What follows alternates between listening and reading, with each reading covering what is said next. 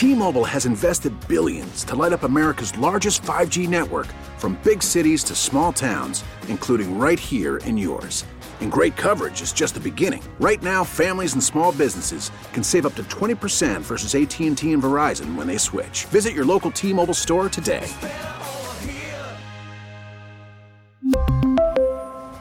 Plan savings with 3 lines of T-Mobile Essentials versus comparable available plans. Plan features and taxes and fees may vary. Call from mom. Answer it. Call silenced. Instacart knows nothing gets between you and the game. That's why they make ordering from your couch easy. Stock up today and get all your groceries for the week delivered in as fast as 30 minutes without missing a minute of the game. You have 47 new voicemails. Download the app to get free delivery on your first three orders while supplies last. Minimum $10 per order. Additional terms apply. Good morning, Area. It's time to wake up. It's five, and we're live. Oh, is this thing on? I don't care. I want him to hear. This is the pregame show, your early morning shot of sports on 95.7 The Game.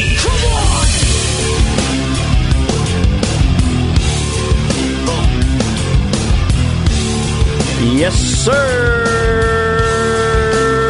Good morning, family. Steven Langford on the pregame show, 95.7 The Game, leading up until 6 o'clock as the morning roast will take you until 10.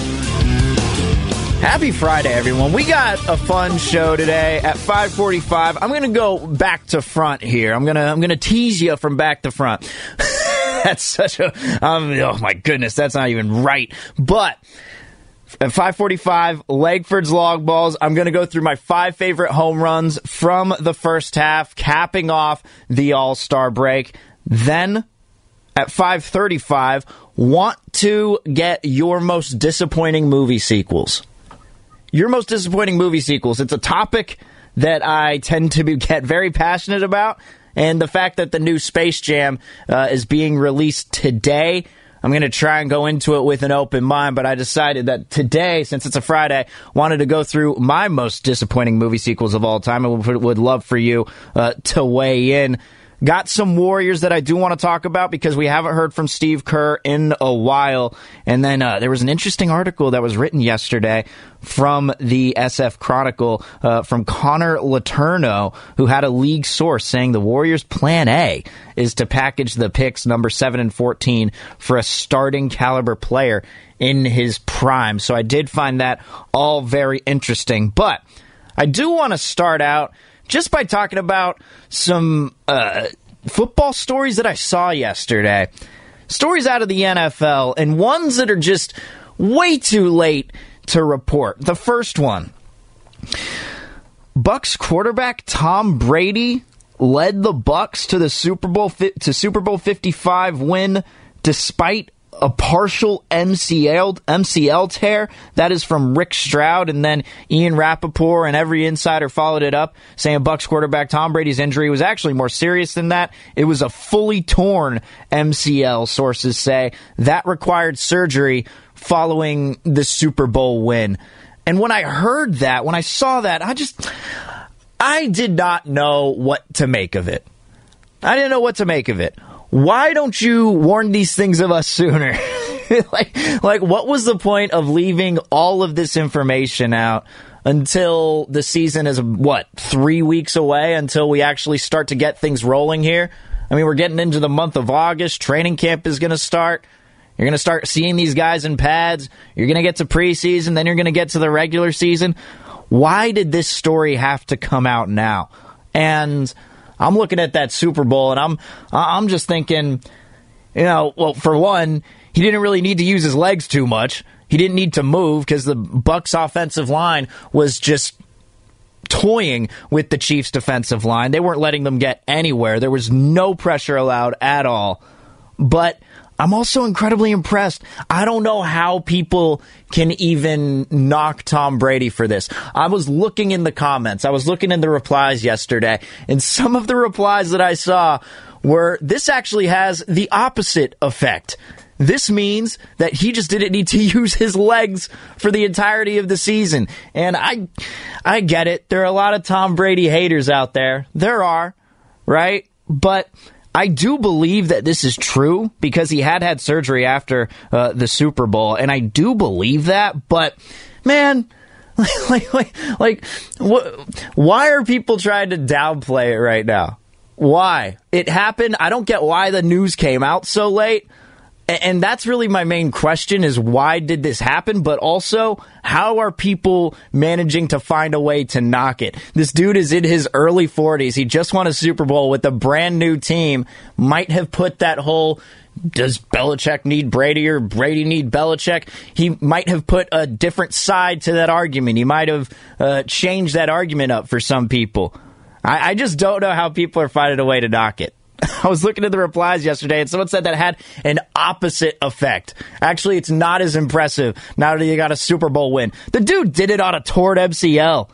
If true, big if true.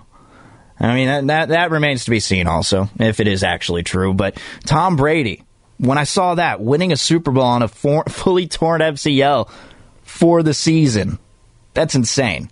That's insane. Um, had that. Then I saw also yesterday something that came out way too late, and this is years too late. But Travis Kelce, Travis Kelce just straight up ad- admitting that you've been pronouncing his last name wrong the whole time. That is something I don't believe. That is something I don't believe. Did him and his brother Jason, who played the set, who played as the center for the Philadelphia Eagles, the Super Bowl winning Philadelphia Eagles, why hadn't he said anything? Travis Kelce said, you know, he's been, uh, he was on with Barstool Sports, one of the podcasts there, and he said, yeah, I've been fooling people this entire time. My name is actually Kels. It's not Kelsey. I've just been telling everyone it's Kelsey. Everyone thought it was Kelsey, so we were just rolling with it. The players are all ticked off at him. But here's the thing. This is what this is what's funny about this entire thing. Do you remember when Hard Knocks came out with the Cleveland Browns and we've been pronouncing Tyrod Taylor wrong this entire time. He grew up, his name was Tyrod Taylor. That's how it was officially pronounced. And then after that hard knock season, once he was benched for uh, Baker Mayfield and Baker Mayfield ended up being the starting quarterback, we just completely forgot that this dude straight up told us, yeah, my name's actually pronounced Tyrod, it's not Tyrod. And no one followed that up. No one did. We still call him Tyrod Taylor after all this time. We seem to have forgotten that he said, hey, yeah, it's Tyrod Taylor. You've been pronouncing it wrong. And then no one else pronounces it that way anymore. I haven't heard anyone call him Tyrod Taylor ever since. You know, even with his time over in LA, anytime that when that news came out, when Justin Herbert got his first start because the team doctor accidentally uh, punctured his lung when he was giving him a shot, uh, Tyrod Taylor, that is. We just, I didn't hear anybody pronounce his first name correctly. So we're going to go into the season probably pronouncing Kelce's name as Kels because everyone's going to go by that. But when Tyrod Taylor says, "Yeah, that's this is actually how you pronounce my name," now nah, we're still calling you Tyrod. Uh, I will say that Tyrod Taylor is, you know, Tyrod Taylor is is Tyrod Taylor from the five one zero. The same people that are hating on Brady for playing on a torn MCL are the same people do you think Klay Thompson is a god for tearing his Achilles and walking out and hitting two free throws? Those are what? Those are two different things. I don't get where you're coming from with that. Um, one other piece of news that came out yesterday was that the judge, Richard Sherman, ended up meeting with the judge in Kings County and the judge had released him from jail without bail on Thursday following his arrest on suspicion of trying to break into his in law's home northeast of Seattle. Now, a hearing is set or is expected to happen as soon as today. Uh, they haven't filed charges yet. A charging decision will be made, so we await to see what happens there. But he was uh, released without bail, and they took him in, and they weren't even letting him go uh, without bail yesterday. And I was, I really was thinking about this a lot because you know, we had that 911 dispatcher call that was released, and, you know, you can consider that uh, the invasion of privacy, which I, I totally do agree with, but also I do think that that call clarified some things for some people. I know it's an invasion of privacy. You don't want to let that out to the public because it's not your business. And I totally understand the point where you're coming from with that. But I do think that there could have been a lot of unfair assumptions that were made about Richard Sherman because by the time that call came out, we're just thinking, oh, something, something is just truly wrong uh, with him mentally. Something is going on there and that's where that's how we uh, and that's how we took it after we heard the 911 call because before that I do think I do think there were some unfair assumptions that were made but when I was thinking about this and after hearing the news that he was released from jail without bail on Thursday we saw the news yesterday. We saw it all unfold and we know Richard Sherman.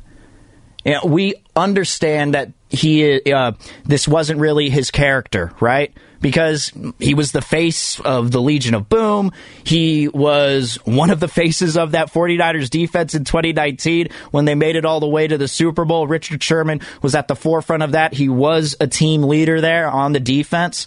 But after thinking about this, I just hope that we can um, give the same sort of. Uh, courtesy, I suppose, to guys who we don't know who are going through the same thing, who are struggling through the same thing. Because, you know, with Richard Sherman, we know who he is. And we know this that was out of character for him. But when we see this happen with, you know, another person whom we don't know, and we see all this news, we we, we see this happening, we just make these uh, assumptions about who they are as people instead of just looking at the problem and thinking, okay, yeah, this guy needs help. This this isn't part of his character. I, I do think we need to, um, you know, maybe learn a lesson from this at, at, this point. And you know, me too. I'm I'm a part of that too because seeing the outpouring of support for for Richard Sherman and rightfully so, he totally deserved every uh, every bit of that. But I'm also saying that you know with and just regular people whom we don't know, I think they deserve that same uh, bit of courtesy as well, just as human beings, before we make any sort of assumptions as to who they are as people. That's really where I came away uh, from this. And I'm hopefully Richard Sherman's getting the help that he needs. I'm glad uh, that he got released uh, from jail without bail on Thursday following his arrest. And we'll, we have yet to await any more news uh, as to what happens um, on Friday. Uh, that is today, obviously. And when that's when the hearing is next expected. He doesn't need to show up. The attorney just needs to show up uh, in part of him, and that's according. Uh, for, uh, I mean, in, excuse me, in uh, in place of him, and that's uh, that's according to ESPN. So um, that's really that's where I close out on the Richard Richard Sherman conversation. There, I was thinking about this uh, a lot yesterday because seeing that video as well that TMZ ended up releasing, which I also believe is an invasion of, of privacy as well. Um, but seeing the video yesterday, it was you know, it was heartbreaking. It really was seeing all that unfold uh, in this past week. All right. Triple eight nine five seven nine five seven zero. That is the text line and the phone number if you want to weigh in. And I want to know from you if you're a Warrior fan, where are you at with the seventh and the fourteenth pick?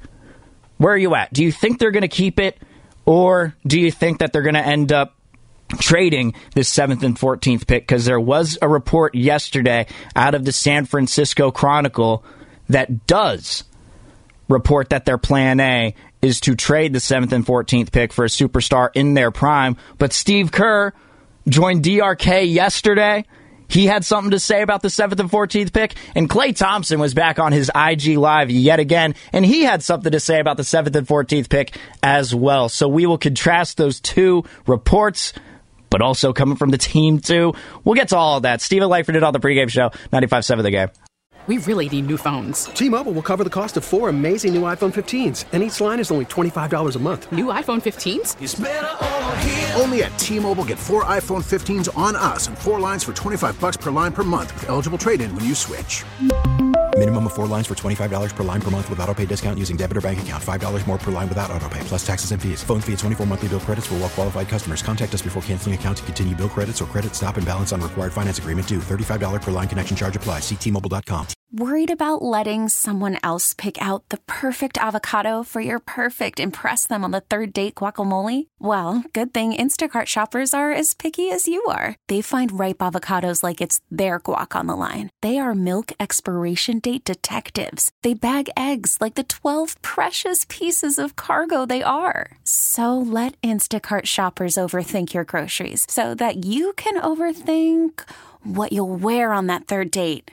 Download the Instacart app to get free delivery on your first three orders while supplies last. Minimum $10 per order, additional term supply. Spring is a time of renewal, so why not refresh your home with a little help from Blinds.com? We make getting custom window treatments a minor project with major impact. Choose from premium blinds, shades, and shutters. We even have options for your patio, too. Blinds.com invented a better way to shop for custom window treatments. There's no pushy salespeople in your home or inflated showroom prices. Our design experts can help you find the perfect window treatments on your schedule. We'll even send free samples directly to you. Plus, we can handle the measuring and installation for you. Unlimited window treatments installed for just one low cost. And with Blinds.com, you'll always get transparent pricing, no hidden fees. Our free shipping and 100% satisfaction guarantee can put the spring back into your step and into your home, too. Shop Blinds.com right now and save up to 45%. Up to 45% off for a limited time at Blinds.com. Blinds.com. Rules and restrictions may apply.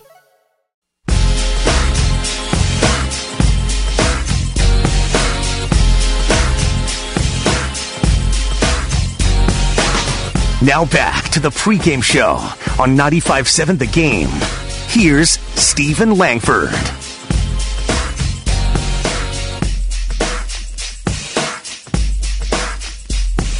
Stephen Langford in on the pregame show, 95.7 The Game, as the big voice guy said.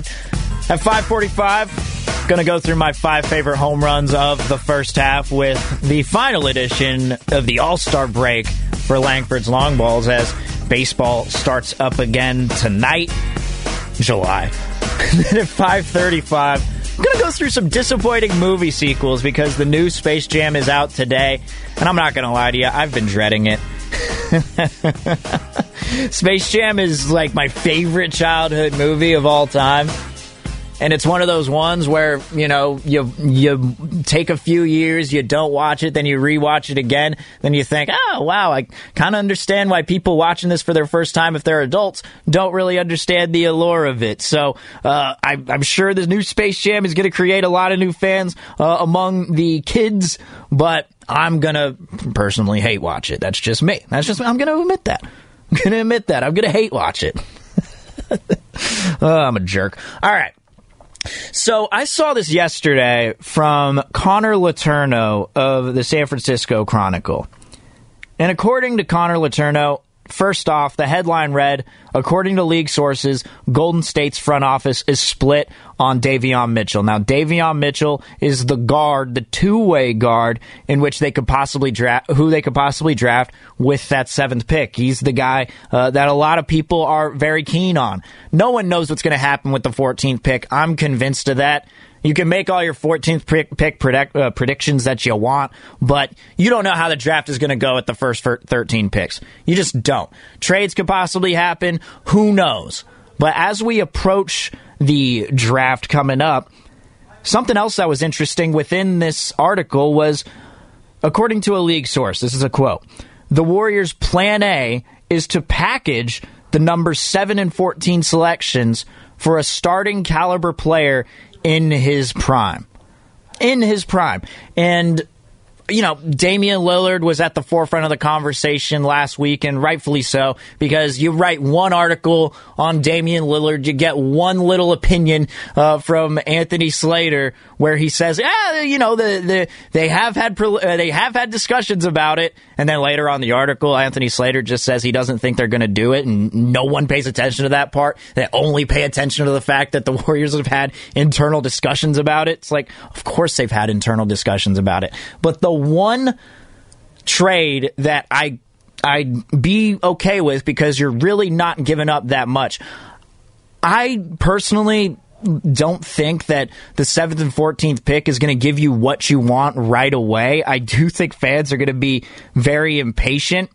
But there was one trade proposal that was thrown out, and that was at the 1st of July, so just a couple of weeks ago. But Monty Poole, Warriors insider, proposed a trade for Indiana Pacers Myles Turner. I'm not saying, first of all, that the Warriors should trade James Wiseman. I happen to think that he can be a good player in the NBA. And, and he's only 20, so we have no idea how good he can be yet. But I do think if they were to make a move regarding Wiseman, or if they were able to sign and trade Kelly Oubre, I think Myles Turner is the, the one big that I think is maybe obtainable and can certainly bring something to them that they need. Rim protection, shot blocker, and best of all, I think, is the fact he can actually shoot the ball. he can actually shoot the ball. Now, I heard that, and he didn't necessarily say, yeah, you could just trade the uh, pick 7 and 14 as well as James Wiseman. The one that I would be interested in, if they could make that happen, was adding Kelly Oubre to the mix instead of James Wiseman and involving Kelly Oubre in a sign and trade. Because of the way uh, that the CBA works out for, uh, for the NBA, you can pay Kelly Oubre more than any of these other teams that he could possibly go to in his free agency, and then you could trade him. That's the benefit there. You're getting some. You're you're getting something back. In this case, it'd be Myles Turner, but also you're paying Kelly Oubre more. So you know what? Which player doesn't want to get their money, right? But the other thing is, when really dissecting through it and and sifting through the Pacers and who they could start, it doesn't look like Kelly Oubre would fit anywhere within that starting starting five. And if we know anything about Kelly Oubre right now, it's that he wants to start. I don't buy the whole, oh yeah, he'd be okay with coming off the bench. First off, he wants to get his money, but I do think that he wants to start for a team that could possibly get into contention within their conference. And the Pacers could be within the Eastern Conference. You never know what's going to happen uh, next season. The Western Conference seems a little more solidified solidify right? It seems like we know next season who the top teams are going to be as opposed to the eastern conference where it's kind of up in the air. What the the bucks and the sixers are they going to be atop the eastern conference again? Who knows? With the sixers trading ben simmons uh, that's going to come. He could go to the western conference. I think the eastern conference is up in the air. And ultimately it is up to kelly Oubre. he can decide to sign with the warriors if they tell him that they're going to trade him and they tell him that he trade him to the Pacers Pacers, or he just don't he could just not sign the deal and just test the test the free agent market elsewhere. So I heard that trade, I liked it, but I just don't think it's going to happen. And Steve Kerr was on with DRK yesterday, and here's what he had to say regarding the uh, seventh and fourteenth pick and also these new faces for the staff. You know, adding some some new blood, new new uh, faces, new uh, voices. I think that's important, and uh, so I'm really excited about some of the things we've done on the on the staff. And then I, I think um, you know getting seven and fourteen is really a pretty nice spot to be in. The draft is generally regarded as pretty deep, and I, I know our front office is you know really doing their homework, and and so it's uh, a chance for us to get better. So it's been an exciting summer. And one move that I don't think we're giving enough credit to when it comes to adding the uh, adding the new faces to the staff. First off, they added Kenny Atkinson, formerly uh, the head coach of the Nets. And if you heard any of those reports, Kyrie and KD are running that place. I really like that hire of Kenny Atkinson. I do not think he was a bad head coach. I just thought he got a, a, a, a, a bad deal with KD and Kyrie being there because as soon as KD got there, there were reports that he was sitting on Manhattan Beach with Steve Nash trying to convince him to become the head coach. And they were just done with Kenny Atkinson, even though Kenny Atkinson had led that Nets team, who were the darlings of those playoffs a couple of years ago as the eighth seed, if you remember that. So I liked that hire, but one we're not paying attention to so much, and one we're not talking about nearly enough whenever we talk about these arguments about whether they trade the seventh and the 14th picks and James Wiseman for uh, another star in his prime. I do think that one hire we're not talking enough about, one that slipped under the radar because there was so much going on, but this happened 30 days ago on June 17th when the Warriors hired Dejan Milojevic. Dejan Milojevic. He was originally the coach for Nikola Jokic. And you're not bringing that guy in for any other reason besides developing a guy like James Wiseman. And that hire to me solidified the fact that they're most likely hanging on to him. And if they can create a trade, I don't think that James Wiseman is going to be involved within that package if they do. I think if they're going to, it could be Kelly Oubre, it could be Andrew Wiggins, although I don't think they're going to do that with Andrew Wiggins either. I could see them possibly trading that 7th and 14th pick up in the draft. I, I, would be up for that just to get a player uh, that, that's a more of an upgrade, and especially if the front office is split on uh, if the front office is split on Davion Mitchell, because when that report came out, everyone jumped to the assumption that they wanted to get that superstar, that superstar there, and I just I don't know if that would happen. I don't know if that would happen. And then Steve Kerr continued on DRK, and this is what he had to say regarding the approach to James Wiseman this year and how they'll uh, how they'll uh, put him into the starting rotation. I think we're going into this year with a different mindset. You know, last year was more about, hey, let's just see what we've got. We'll you know we'll start James from opening night and see what he's got, and kind of throw him into the deep end a little bit. I think this year will be much more sort of streamlined. Put him in positions where he can uh, really help us on game nights and where we can really help develop him on practice days. And as that process goes forward, you know, he'll have a chance to play more and more if he's if he's ready to help us win games. And if not, that's fine. We'll we'll keep developing him because he's 20 years old. You know, I know everybody's impatient, wants him to be great now. It just doesn't work that way. If we continue to develop him and we're having a great season, that's the whole plan. That's the whole idea. Whether he's playing, you know, 15 minutes or 30 minutes or, or anything in between. So we want to win, and and um, we're committed to that. And over the long haul, we're going to develop James, and we feel like he's going to be our our starting center at some point for for a long long time ahead. Isn't it amazing? Isn't it amazing how sports works? you get the report the source that says their plan A is to package the number 7 to 14 selection for a starting caliber player in his prime, and you'd assume that James Wiseman would be involved there. But then you hear Steve Kerr say, well, no, our entire plan is to start him off slow, get him involved, and then eventually work him in as the starting center, as opposed to last year where we just put him in against the Nets and hopefully he can uh, develop in due time on the court as we just give him the experience, even though I'm going to bench him after 18 minutes because he's not giving, he, he his confidence isn't there. this is, it's just so back and forth as we are heading into uh, the NBA draft soon. But you know, I you know who I haven't heard him talk much of, and uh, who I haven't heard these guys talk much about is Andrew Wiggins.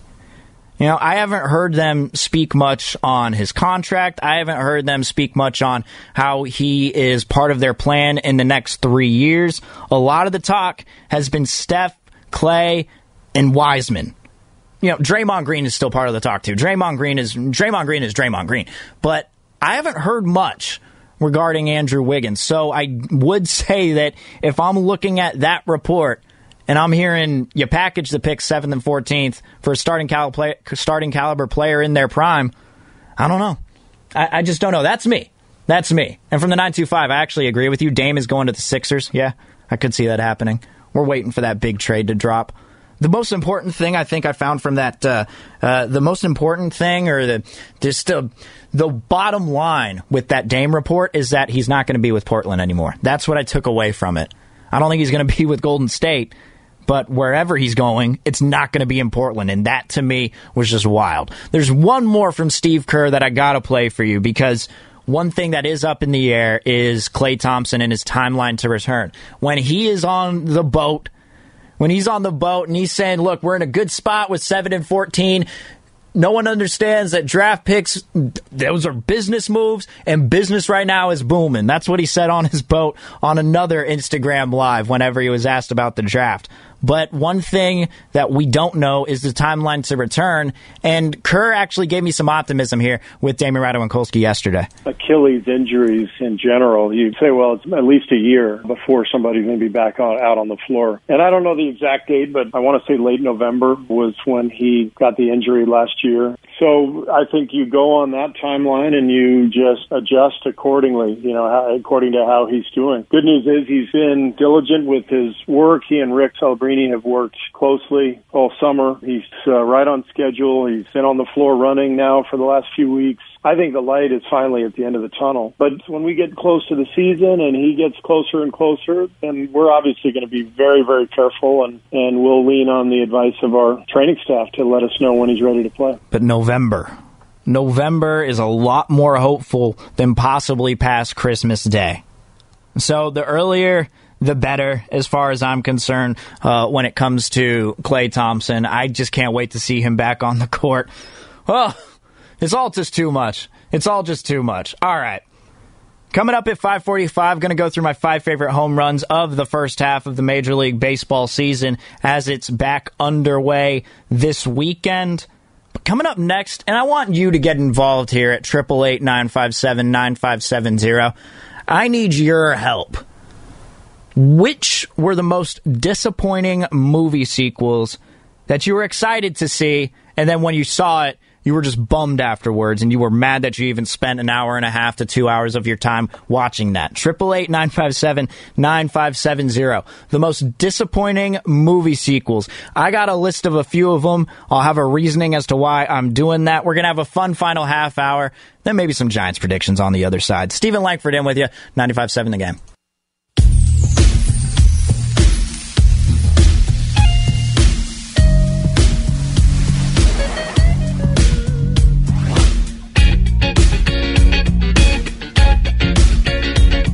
Now back to the pregame show on 95.7 The Game. Here's Steven Langford.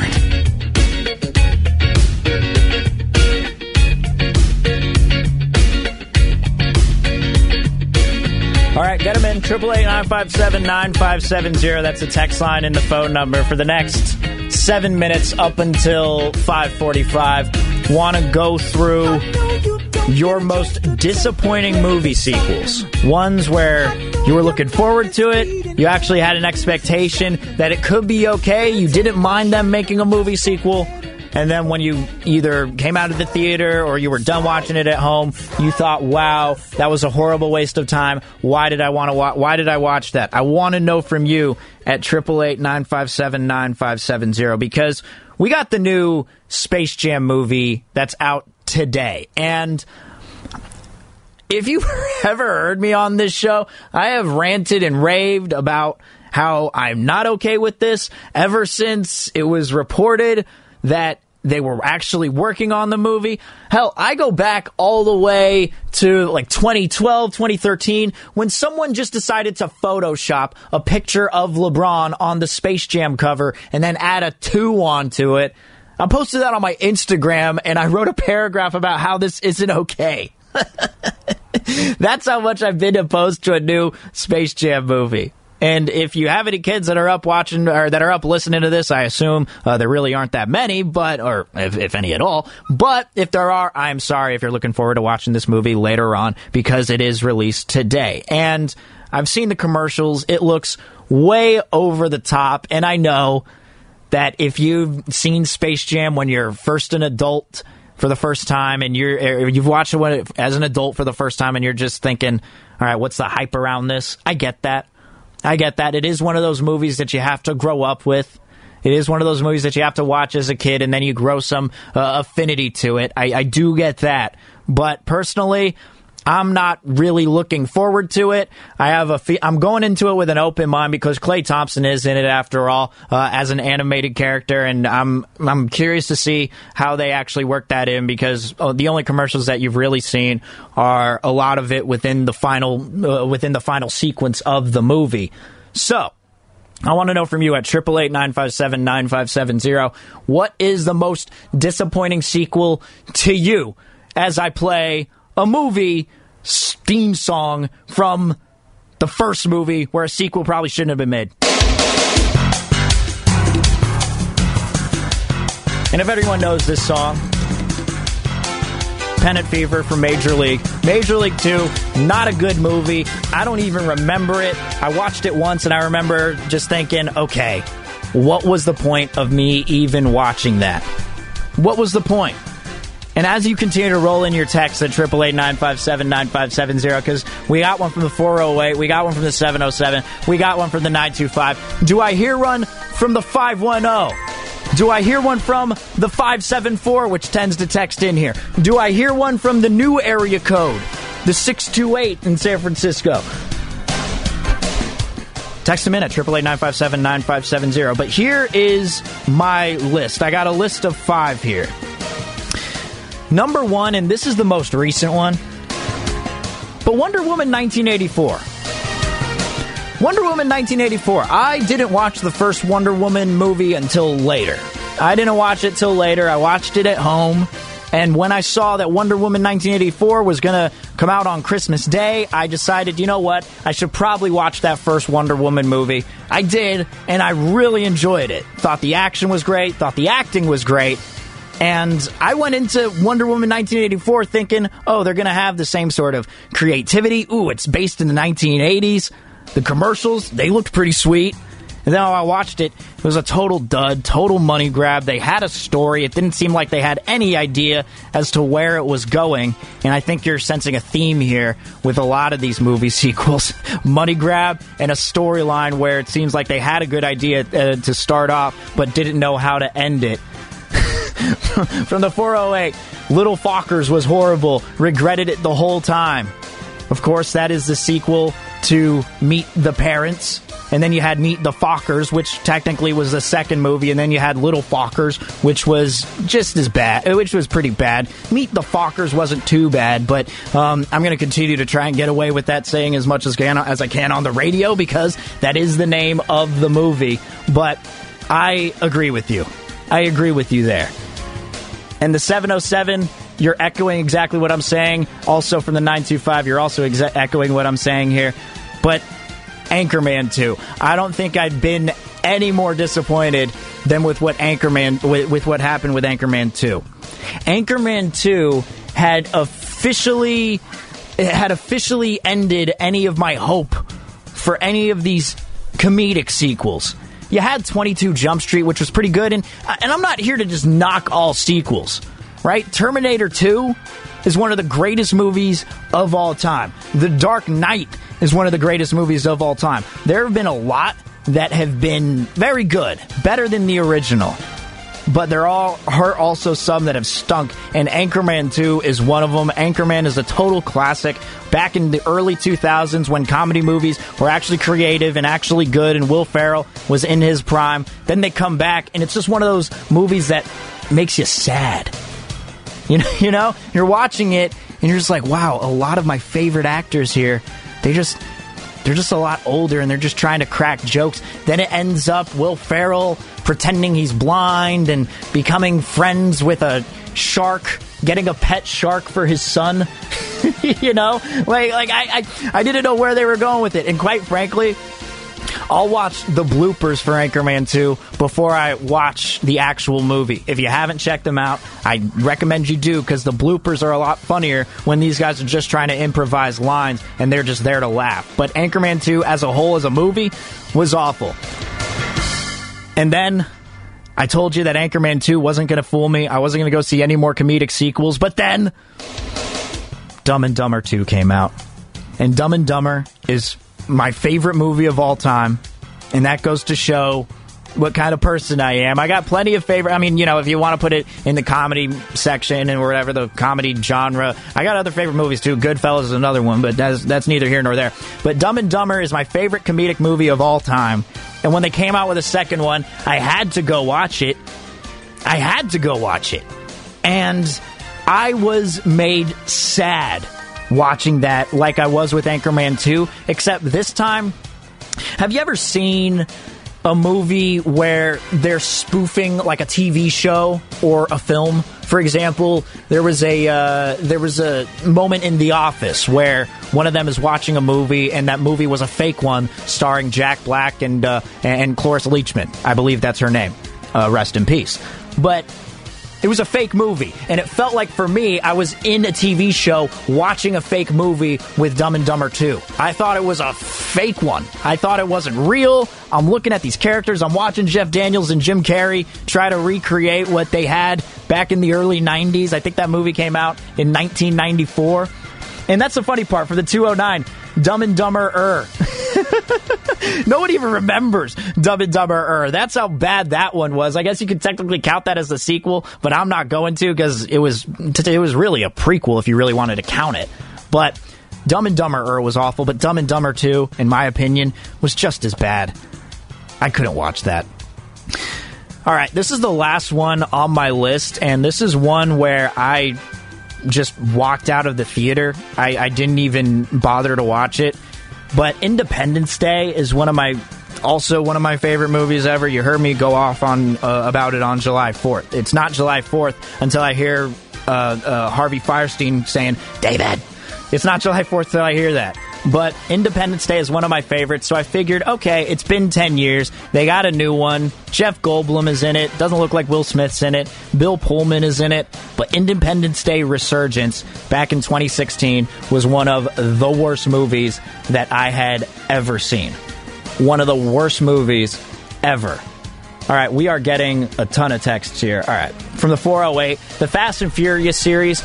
I didn't watch any of them past uh, the fourth one. I didn't watch any of them past Fast and Furious. Apparently, I got to watch Fast Five and Fast Six, F7. I don't even know the names of any of them anymore. I know they just came out with the ninth one, and everyone's making fun of Vin Diesel for being uh, the family uh, type of guy, which is which is amazing. Any meme that's coming out, but I hadn't watched any of them past Fast and Furious, if I'm going to be honest. But I don't knock you if you like them because look, they're the action movies of our generation. Besides Marvel, what can we uh, what can we say?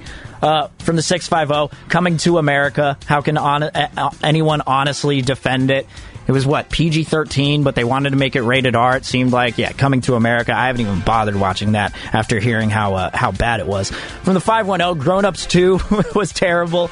From the 209, Sandlot 2, total garbage. From the 510, any of the Matrix sequels because they were awful. Jay and Silent Bob reboot and the new Bill and Ted. I haven't even watched those reboots. I haven't watched the Jay and Silent Bob. I haven't watched the new Bill and Ted. I haven't watched either of them. Too scared to do it. From the 925, Blues Brothers 2000. See, I watched that in 2000, so in my mind, it was like actually a good movie when I was seven years old, but I haven't seen it in a while. From the 510, not a sequel, but I just want to say I hated that movie Daredevil. yeah. Yeah, the, the, superhero movies are a little better nowadays. I actually saw Black Widow last night. Black Widow is fantastic. I highly recommend you check it out uh, if you're into those movies at all. From the 925, Indiana Jones 4. I refuse to say the title. Was that the one? Is that Kingdom of the Crystal Skull? Anytime someone knocks you and saying, "Well, this guy directed this movie. You should you should go watch it." We'll just say, "Yeah, but Steven Spielberg directed Indiana Jones and the Kingdom of the Crystal Skull." Just because a director's directing this movie doesn't mean I'm going to have to go watch it.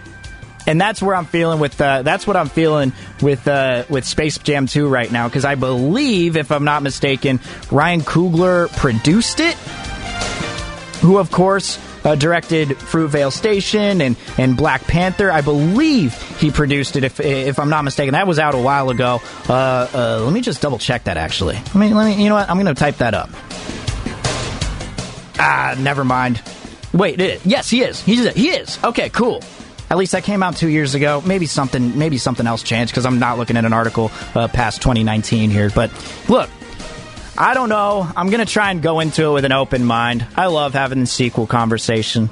I love movie sequels. They're they're, they're just they're you know I I just think that they they they cause so much controversy, but I do also think hey, come up with something creative. Come up with something new come up with something where you can eventually make a sequel down the line instead of just looking back and thinking, yeah, we should make a sequel. Another one I saw where the Wayans brothers, they are uh, looking forward to possibly making a White Chicks 2. I'm like, you don't need to, you don't need to make a sequel to that. White Chicks is a very acquired taste. It is the best movie sequel of all time, though. Of all time. I put this above Terminator 2. I put this above The Dark Knight. Rush Hour 2 was sick, man. Rush Hour 2 was sick. Chris Tucker, Jackie Chan, the bloopers at the end where they where they push the guy off the building and then Chris Tucker improvises that line saying, "Damn, he ain't gonna be in Rush Hour 3. oh man! But Rush Hour Two, greatest sequel of all time. You're not going to convince me otherwise. Also from the 415, Hangover Two, I am with you. And then also the second of Transformers. I get that they had to because Transformers, you know, they have this whole series going on and they got to make a sequel to it. They got to continue the storyline with Megatron, with Shia LaBeouf, with uh, Megan Fox, whatever. Was Megan Fox in that second one? Actually, I don't even I don't even think so. I can't remember. But look, movie sequels for the most part they can be good but a lot of them can be uh, disappointing. And you know what?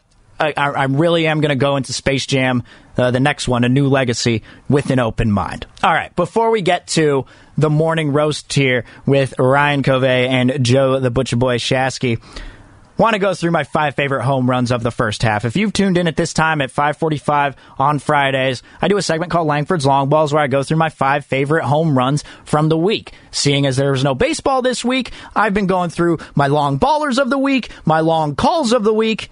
But now, let's get into it. My five favorite home runs from the first half of the 2021 MLB season.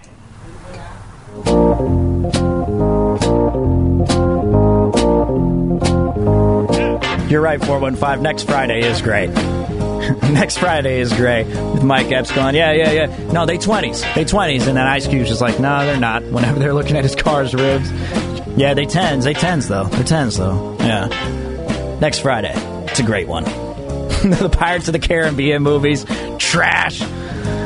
Yeah, after the after the first one, I was kind of done with it. You know, actually, the second one wasn't too bad. Then they got to At World's End. It became a little too much. Then they had a fourth one. Apparently, they had a fifth one. I haven't seen any of them past the third. I don't think I don't think there's a point. But hey, teach their own. If you can get that money, get that money. All right. In no particular order here, I want to go through my five favorite ones. And I go back to earlier last month when Fernando Tatis was up to bat for the Padres. They were against the Houston Astros two runners on. They're down six to three, and Tatis hits a moonshot. And a 1 1 to Fernando. Fernando hits one in the air down the left field line. It is headed towards the pole. It is headed onto the tracks. It's a three run home run. History in Houston for Fernando Tatis Jr. With two outs in the ninth, the Padres have tied it up six to six. Unbelievable! Credit Fox Sports San Diego for that audio, but Fernando Tatis, the way he hit the home run beyond the bleachers into the train tracks, and he just stared at it. And I think we're forgetting with all these home runs, you know, with the rise of Ohtani. we're forgetting that Fernando Tatis is pre- still pretty damn cool. And I hope that the second half of the season he remains healthy, and I do think the West is going to get very competitive. All right. And yeah, thank you, 707. I did forget that. Don't forget Godfather 2, unless someone else mentioned it. Godfather 2, one of the great sequels of all time. But hey, Rush Hour 2, my opinion, greatest movie sequel ever. All right, number five was Fernando Tatis. Number four here on my list of my favorite home runs for the first half of the season. Oh, he loaded up. Mercedes tattoos it to center. It is gone. There you go. A 3 0 swing. 3 0. He's batting against a position player. Willian Astudillo for the Minnesota Twins. They were getting blown out. Astudillo is normally a catcher or a designated hitter, depending on the matchup. But he's a big dude. He's out there pitching on the mound, throwing seeds. Then he gets to a 3 0 count against Mercedes, and Mercedes cracks it to center field, and it's gone. Then it created a whole rift between uh, the White Sox, Tony La Russa, and their players. And, you know, we've, we've cooled off on that whole, you know, Tony La Russa isn't the right guy to manage this White Sox team uh, because they've been playing well. But that home run from the first half, to me, that was an iconic one that we can look back at and just laugh for a second. Yermin Mercedes was a lot of fun to watch within the first half. All right, number three. I had an affinity toward this dude with the A's at the time when he was with the when he was actually on the team.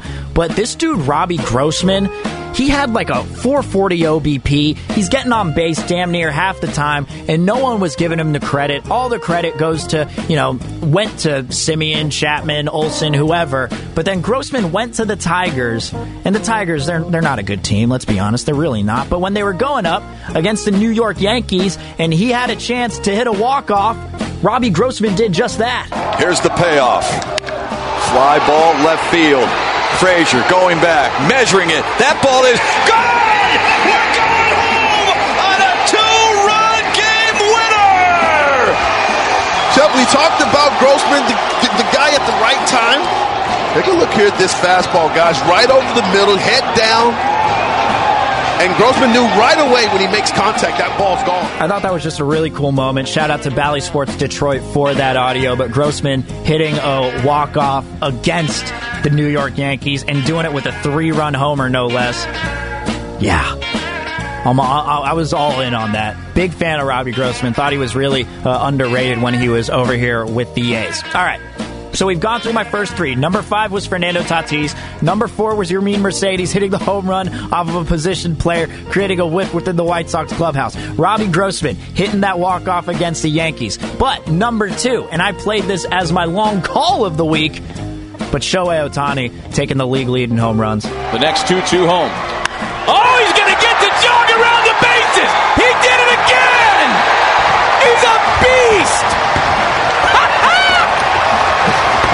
There really is no one like him.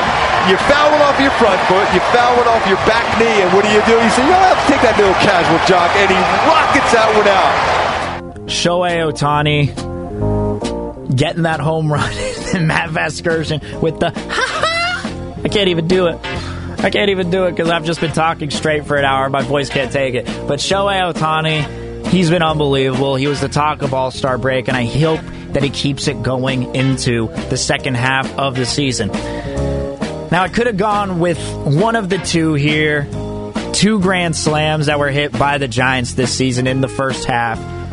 I could have gone with Mike Tauchman's. Mike Talkman coming back. He absolutely needed this grand slam, but to me, when this happened on June 16th, and this isn't even a walk-off, but when Mike Yastrzemski hit this one against the Arizona Diamondbacks as they came back from what was it a seven nothing deficit? Mike Yastrzemski hitting it into the water, uh, the strut, the follow through, everything that made it my favorite home run for the first half of the season. There's a high drive to right. Is it fair? Down the line. It is a grand slam into the water. Can you? And they all score, including the man who hit the ball. Incredibly, the Giants have come from seven to nothing behind, and Yastrzemski has put them ahead. Credit NBC Sports Bay Area for that audio. Those were my five favorite home runs of the first half of the season. Gonna keep Langford's long balls going to the second half. And an honorable mention goes to Seth Brown. Seth Brown from the A's hitting that walk-off earlier on in the year. I think Seth Brown getting that first home run, I, mean, I believe that was his first career home run, if I'm not mistaken, but getting it as a walk-off, that was a great moment earlier on in the first half, but those were my five favorite ones. From the 415, Avatar 2 was trash. Have they come out with an Avatar 2? Have they? No, it's coming out in 2022. What are you talking about? The first one I liked. I was good with the first one, but I, I don't know if I'm going to be excited for the second one. and then for the 415, and Godfather 2 followed it up with Godfather 3. Yeah, I, I think we can all agree uh, that was a mistake. Shout out to the director's daughter. All right. Benji T-Mobile has invested billions to light up America's largest 5G network from big cities to small towns, including right here in yours. And great coverage is just the beginning. Right now, families and small businesses can save up to 20% versus AT&T and Verizon when they switch. Visit your local T-Mobile store today.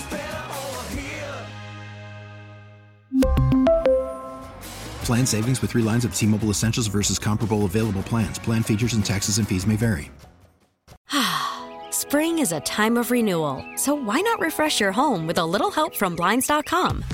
We make getting custom window treatments a minor project with major impact. Choose from premium blinds, shades, and shutters. We even have options for your patio, too. Blinds.com invented a better way to shop for custom window treatments. There's no pushy salespeople in your home or inflated showroom prices. Our design experts can help you find the perfect window treatments on your schedule. We'll even send free samples directly to you. Plus, we can handle the measuring and installation for you. Unlimited window treatments installed for just one low cost. And with Blinds.com, you'll always get transparent pricing, no hidden fees. Our free shipping and 100% satisfaction guarantee can put the spring back into your step and into your home, too.